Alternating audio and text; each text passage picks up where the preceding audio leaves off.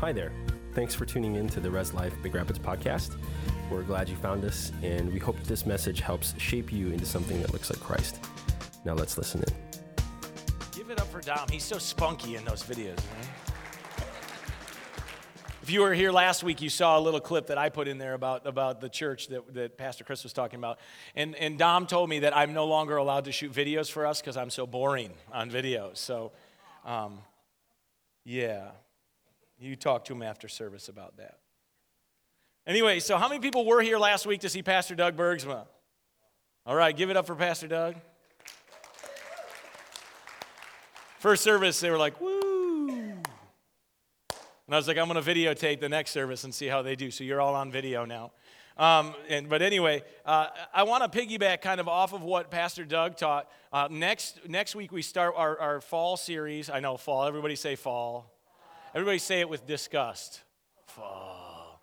Uh, so we're going to start that series. Uh, I'm not going to tell you what it is. People are still saying fall with disgust. Like it was like going on forever.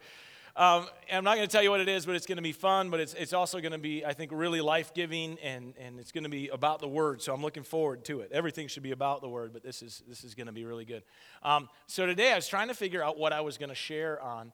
And, uh, and you don't know this if you came to this service last week, but my wife and I came back and we were here for the night service, so we got to hear Pastor Doug. And, um, and so uh, as I was listening to his message, I felt like the Lord lay on my heart that I wanted to kind of expound on what he said. And then I had a moment this week where I felt like God just lined some things up for, uh, for me to have the word for you today. So I want to share that with you. But before I do, let's bow our heads and let's just ask God to be uh, leading this whole thing. So, Father, thank you for every person in this room. God, I thank you that, that your word is true when you say that we each have a future that you have planned for us, that you've created us for. So, God, as we get into your word today, I just pray that you help to guide us and help us to have a revelation in our heart about ourselves, to find that path, find that direction, that desire, and that future that you have for us. God, I pray that you give us ears that hear, give us hearts that understand, and give us minds that desire to live like you and to live for you. And God, I just ask that these aren't my words today.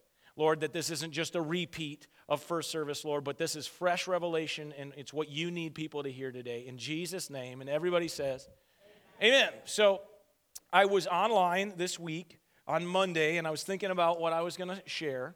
And I came across this guy, a video of this guy giving a speech. Maybe you've seen it, maybe you haven't. But this speech or this, this talk that he gave, um, really what it was is a testimony of his life, spoke to me, and I want to share it with you. So I'm going to tell the story from, my, from, from what I, I gained from what he shared. I watched it a couple times. And so, anyway, he's a Vietnam vet. Okay? And so he's addressing a group of people about their lives and about their future. And he's talking about an experience he had when he was over there. So, him and his platoon, and now I'm not a military guy, so if I mess up the terminology, I'm really sorry. Uh, but, uh, but he and his platoon or his group of his team were on the top of a hill. And, and at the bottom of the hill, completely surrounded on all sides, was the enemy. Okay, and, and so they, they had figured by what they could tell, and their scouts could tell from, this, from their location, that they were outnumbered at least 20 to 1. Okay, and so they radio in to, uh, to the base and they say, Here's our situation, here's what's going on, what are we going to do? And they said, This is what you're going to do. You're going to die. There's no hope. You're going to die. And so, I mean, some of us feel like this in our lives, like we're facing things that just are insurmountable. Um, they literally were facing a moment where even their superiors, the people from outside, were saying there's no hope. And so time went by, and they're trying to defend themselves from the attack of the enemy. And, and, and you'd think, well, you know, it's an advantage to be at the top of the hill. Yeah, but it's a disadvantage that everywhere around them is enemy, and there's no way off. And then the radio comes to life, and the base calls in, and they say, Here, we've devised a plan to save you from the attack. We're going we're gonna eh, do an airstrike to the backside of the hill. And, and after the bombs clear, your platoon needs to race off of the hill out of that area, and we're going to have a pickup zone just a little ways away. And so, so you have to do this, but there's a catch. Four or five people have to stay back, and they have to fight off the pursuing enemy so that the rest of the platoon can make it to safety. So at this moment, he's sitting there, and the captain turns to him and says, you and I were staying. And he says, What? we're what? And he goes, You and I, we're going to stay and we're going to save the guys. And he, he says, I, I, I don't know if I can do that. I don't know if I can, I mean, I don't know if I have it in me. He said, Well, let me put it this way. Captain says, Do you have the ability to hold off the enemy? Do you have the ability to hold off the enemy? Can you, you're an expert uh, shooter. You can, you can hit the, the, the guys at the longest range. You're the best shooter we have. Do you have the ability to hold off the enemy so they can get out? And he goes, Well, I, I guess, I suppose I do. And he said to them, him at that point, he said, So what will your response to your ability be? See, responsibility is a word a lot of people don't like. It's a word that people, you know, kids especially, when their parents say, it's your responsibility to do your homework, or it's your responsibility to do this or that, or it's your responsibility to, to honor your marriage, or it's your responsibility to pay your bills. Or we don't like that word. But really, it's a combination of two words the word response and ability. And at that moment, that man had to make a, he had to respond to his captain based on his ability to hold off the enemy. So he says, I can do this. He and his captain and three other guys stay on the hill and they fight off the enemy as the rest of their team makes it to safety. And they did such a good job of holding off the enemy that there was still time for all five of them to get off of the hill and get to safety, and they all lived and got out of there. Isn't that a great story? Great story. And, and I just think when it comes to our lives and comes to our situation, how can we apply this story? How can we apply this, this teaching? Like, what abilities do we have, and how will we respond to those abilities? When it comes to being a Christian, we have certain responsibilities. Everybody say the word responsibility. Everybody say it instead like of the word fall. Say it with excitement. Say responsibility. responsibility. Doesn't it feel so much better when we say it like that? Let's do that one more time. Say responsibility. responsibility. Nope, doesn't feel better. But we have responsibilities in our lives, and we have physical, like everyday responsibilities, work, family, things like that. But as believers, we have some responsibilities that God has given us that we need to carry out. And today I want to talk about our responsibilities that we have as believers. And so, uh, so anyway, um, I, I want to talk about some specific things the Bible says, and then I want to talk about you personally. So the first thing is, is we know that as, as a Christian, as a follower of God, that we have a specific responsibility that Jesus himself gave to us. And I want to read I want to read that to you. It's in Matthew 28 verse 19. It says this, "Therefore go, everybody say go, and make disciples of all nations, baptizing them in the name of the Father and of the Son and of the Holy Spirit, and teaching them to obey everything I have commanded you." I, I really liked uh, what Pastor Doug said last week. If you remember when he was talking about the rabbis and the people that they would try to choose to be their disciples, because every rabbi had disciples that followed them, that they would go to the school where, the, where these, these young men and, and they were being trained to be rabbis, and they would, they would always want to select like the top few. I have a, I have a fantasy football draft coming up and, I, and I've never done fantasy football. So if y'all want to give me a lot of tips after service, that'd be good. I've just given Pastor Keith a hard time every year because he never invites me. So I feel left out. But, you know, in those drafts, I want to pick the greatest players that I can so that I can win. And, and this is the thing this is like rabbis, not that they wanted to win, but they wanted the best. But Jesus didn't do that. Jesus didn't even go after the people who were training to be rabbis and training to grow up in the spiritual leadership role. He went and he found individuals who were just living their life, average people. Everybody say average people. He picked these people because, uh, because he saw something in them and he knew they were. I think Jesus was really specific. And I think he did it for a reason. I think he did it because the world is full of average people. That's not to put any of us down or to put down the people that Jesus chose. But not everybody is LeBron James or, or Carrie Underwood, right? We're not all, we, we, we like to sing, but Carrie's just a little bit better than most of us. And, and you know, we, we like to play basketball, but let's be honest, we don't stand a chance against LeBron James. But, but so we're not, we, we are not necessarily superstars, but what Joey said is so true during worship today. Didn't know what he was going to say. But he talked about Peter and Paul, remember? And he said that, that on their own, they were just average people. They were people who actually kind of made a mess of things. But when the Holy Spirit came into their life, everything changed and they became superstars for God. God wants to use you in a way that, that really, to God, you'll be a superstar. You'll be somebody who can make a difference, somebody who can change the world. But you have to realize that you have the ability inside you to do it. So, spreading the gospel according to, to Jesus is all of our job. And you might think you're nobody, you're nothing, but Jesus picked the people who were nobodies and nothing and made them into something great because they were obedient and they followed him and they took on the responsibility that Jesus gave. Everybody say responsibility. Okay, so I've heard it said this way. This is the first thing in your notes today that Jesus Christ, relationship with Jesus Christ, is the world's best kept secret. Have you heard that before? Okay, that is so true because so many people go to church or they have a relationship with God, but as soon as they're outside of the church walls or the church function, you would never know it. And this is like completely the opposite way that Jesus taught us to live. He taught us to be going out and to reaching people all the time, to being a light in a dark place. And, uh, and I think one of the greatest obstacles in, in this situation, in, in being people who share Jesus, is our own thinking. We spend way too much thinking about why we can't do something instead of how we can do something. I mean, had that guy on the mountain or on the hill that day taken any more time to think about how he couldn't stop the enemy, he probably could have talked himself out of staying there. But because he didn't spend time thinking about that and he had somebody in his life who was telling him that he could, he made the choice and he helped save everybody. You can do it, you, you can make it. So today I want to ask you this What is your ability level? What is your ability level? You might be thinking, what am I talking about? You know, what, what, what do you mean ability level? Every one of us has a job to play as part, as part of the church. And, and I'm going to uh, talk about it later. Well, actually, I will talk about it later. The thing, the thing of the, the fact, I'm just going ahead of myself. The fact of the matter is, is each one of us has a part to play. And you might be here today and like, wait a second, what part do I play? How could I do anything? What abilities do I have to help make a difference?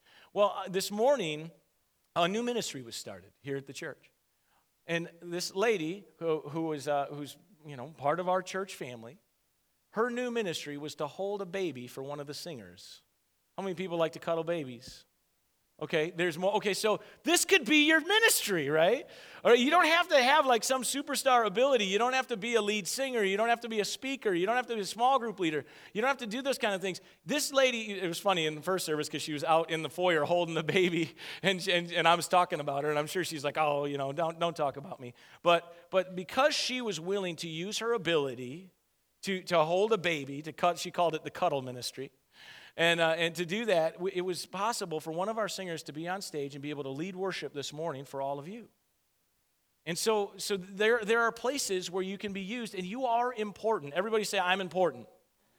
The Bible talks about how we are each part of things. In Romans 12, uh, 4, it says this For just as each of us has one body with many members, and these members do not all have the same function, so in Christ, we, though many, everybody say many, form one body, and each member belongs to all the others. Everybody say all. We have different gifts according to the grace given to each of us. If your gift is prophesying, then prophesy in accordance with your faith. If it's serving, then serve. If it's teaching, then teach. If it's to encourage, then give encouragement. If it's giving, then give generously. If it's to lead, do it diligently. If it's to show mercy, do it cheerfully. What is this really saying? It's saying, whatever you can do, just do it do it. It's saying that you and I each play a part, that you and I each matter in God's grand scheme of things, and that, that we are instructed to use those ability, abilities. Say we have a responsibility to use our abilities for God. So, what abilities do you have? You guys remember the story of David and Goliath? We've been talking about King David a lot this summer. I love King David. His story is like the, one of the greatest epic stories in all of the Bible. And, and do you remember when he went to visit the, the front lines of the war? Who was, who was there, like, taunting God's people? Goliath. All right. All right. Are you with me? You following me today? Okay. You guys are super quiet today. I don't know what's going on. Maybe it's the lack of rain. You need some water or something. Stop drinking coffee, start drinking water. All right. So, uh, so anyway, Goliath is there, and David says, Hey, I'll fight him. And, and the immediate response by everybody who's there is, Who are you to think that you could fight Goliath. You're a nobody. According to our last series, you're forgettable. You don't matter. You don't have the ability to fight Goliath and win. But what, what's interesting is that he did have the ability. I want to read to you what happened to David and how he explained that he had the ability to beat, beat Goliath. It, in 1 Samuel 17 33, it says this. It says, Saul, King Saul, replied to David, You are not able to go out against this Philistine and fight him. You're only a young man, and he has been a warrior from his youth, also known as King Saul said, You don't have the ability to beat him. David responds with this in verse 34. He says, Your servant has been keeping his father's sheep, and when a lion or a bear came and carried off the sheep from the flock, I went after it. I struck it and I rescued the sheep from, from its mouth. How many people would be willing to do that against a bear or a lion? Like, okay, you? Yes. Okay, what? Like, this is craziness. So, I was talking to somebody earlier today, and they're saying that they're afraid to go in the woods because of bears around here. I was like, oh, get over it. And uh, it, it, bear's not going to hurt you. Anyway, listen to this. He says, I went after it, I struck it, and I rescued the sheep from its mouth. And when it turned on me, I seized it by its hair and I struck it and kill it. This guy is a superhero. Thor's got nothing on him. I don't, see Thor fighting a bear, right? And, and, and, and he says, Your servant has killed both the lion and the bear. This uncircumcised Philistine will be like one of them because he has defied the armies of the living God. The Lord who rescued me from the paw of the lion and the paw of the bear will rescue me from the hands of this Philistine. David, whether he knew it at the time or not, had been trained to defeat Goliath. God had built into him the ability to do it. I love this because it doesn't say that when David was a young shepherd boy, the Lord said, David, someday you're going to fight a giant. And so, to prepare you for that someday, I'm going to send a lion to eat one of your sheep, and you're going to fight it. And then I'm going to send a bear, and you're going to fight it, so that when you face Goliath, you're going to be able to defeat him. No, David had no idea that Goliath was coming. Yet God was preparing him along the way. And so many of us think that we don't have any abilities that God wants to use, and we don't have any way to really help God's kingdom expand. But I'm telling you today that God is already preparing you and has already prepared you to fight Goliath. God has already prepared you to be able to go and do the things He wants you to do. But the question is when you get into the situation, how will you respond? How will you respond? I love that, uh, that scripture that I read about the body of Christ. And honestly, I feel like that's so overused, but we don't talk about that very much here. I don't use I haven't used that scripture in a long, long time. But it's one that we should be repeating in our mind all the time, thinking about this. You know, when we so many times in a big church like our church, people go, Oh, there's somebody else who will step up to the plate.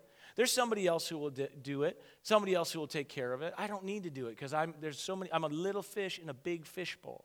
But the fact of the matter is, is that scripture about the body of Christ says, though there are many, everybody say many, that we all play a part. Everybody say all. See, just because you might feel like you're a small fish in a big fishbowl, it's still you are still pivotal. You are still important in the grand scheme of what God wants to do. It says every person plays a part. And when we're in small churches or just at home with our family, we know that because we, we feel the responsibility. But when we're in a big group, it, it seems like we don't need to do that. But you know how much harder it is to motivate a big group than a few? Like, we have a big challenge in front of ourselves because w- when you have so many people, it is easy to say, ah, somebody else will do it. And when we think about Christianity as a whole, and God says, hey, go talk to that person at the gas station who's at the pump and is crying while they're putting gas in, because normally people don't cry when they're putting gas in the pump. And, and, and you feel in your heart, God says, go talk to that person. You go, oh, there's so many fish in the sea, there's so many other believers, God will use somebody else. But what if God needed you right in that moment? Are you willing to do it? You're supposed to be using your abilities for God. That's in your notes. Simple. But if you're not using them, why? See, a common misconception in church is the thought that the pastor is supposed to go and reach the city. See, and this is probably happening here today. People think, well, wait a second, you're the pastor. You go reach everybody. You go talk to everybody. You go out and, say, and save our city. But that's not what the Bible says. And I love, I love what Pastor Doug said last week at the end. He said, This is your city. Everybody say, This is my city. Or think of your city as you say it. Say it again. This is my city. Say, These are my people, and they are my responsibility. Like you have people you're praying for that you want to see God do something great in your life, but you aren't the one who's go, you, you are the one who should be going and saying something. You are the one to reach out. You are the one that God has been preparing. You think I don't have the ability. Are you sure? Are you sure? Because you're pretty good at work, uh, uh, at, at, you know, helping to keep the situation and the, the relationships at work calm. Why aren't you trying to apply that ability in your family? You're, you're really good at helping people get through crisis and your best friends. But what about the person that God's laid on your heart that you overheard on the phone the other day talking about their situation? Like God has put the ability in you to make a difference. And, and you are the one that's supposed to do it. And I'm going to prove it here in Ephesians. It's not up to the pastor to reach the city, though I'm trying, and we're all trying. We'll never stop. But it says this in Ephesians 4:11. So Christ himself gave the apostles, the prophets, the evangelists, the pastors and the teachers to equip his people for works of service. My job, our job as pastors is to help you guys find the future that God has for you.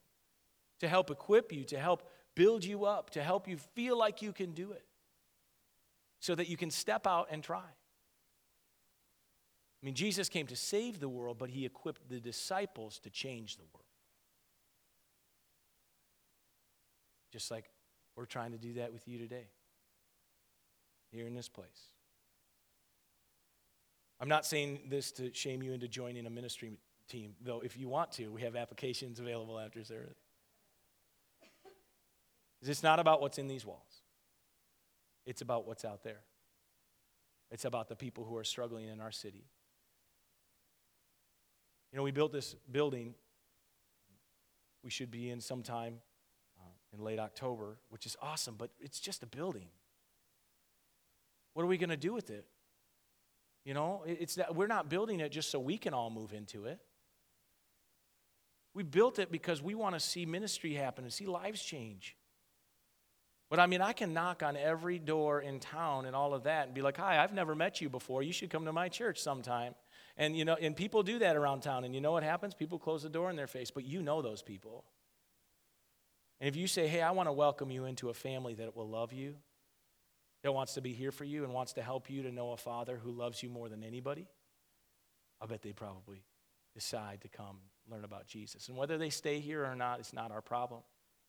What, what is our problem is that we are to be equipped to do works of service for God, to make a difference. Everybody say, I have a responsibility. So then, how will you respond to your ability and do something? This is what the Vietnam vet faced. This is what David faced when he saw Goliath. This is what I faced when I was asked, Would you pray about being the pastor? And if you've been around long, you've heard me say, I did not want to be the pastor. Like, that's not something that I felt like I, I wanted to be. But as I actually asked the Lord and, and I prayed about it, the Lord spoke to my heart and said, I've given you the ability to do this. And now it's your turn to respond to that. I mean, ask yourself right now in your heart what abilities do I have? What things have, has God put in me? Maybe I'm a great people person, or I'm, I'm athletic, or, I, or I'm a great writer, or I'm a great speaker, or I'm, I'm I'm a musician or I love kids or all these different things. I, and, and you think when you begin to define what your ability is, when you walk into situations, you, you, you can know if this is a situation where you can respond with your ability. It's up to you. This is your choice. Jesus Christ is the best kept secret in all of our lives. The question is, is if you're keeping him a secret, are you living the life He wanted you to live anyway? Because a life that, that is led by the Lord will be one where the Lord is not silent. It's one where the Lord is leading. It's one where the Lord is speaking.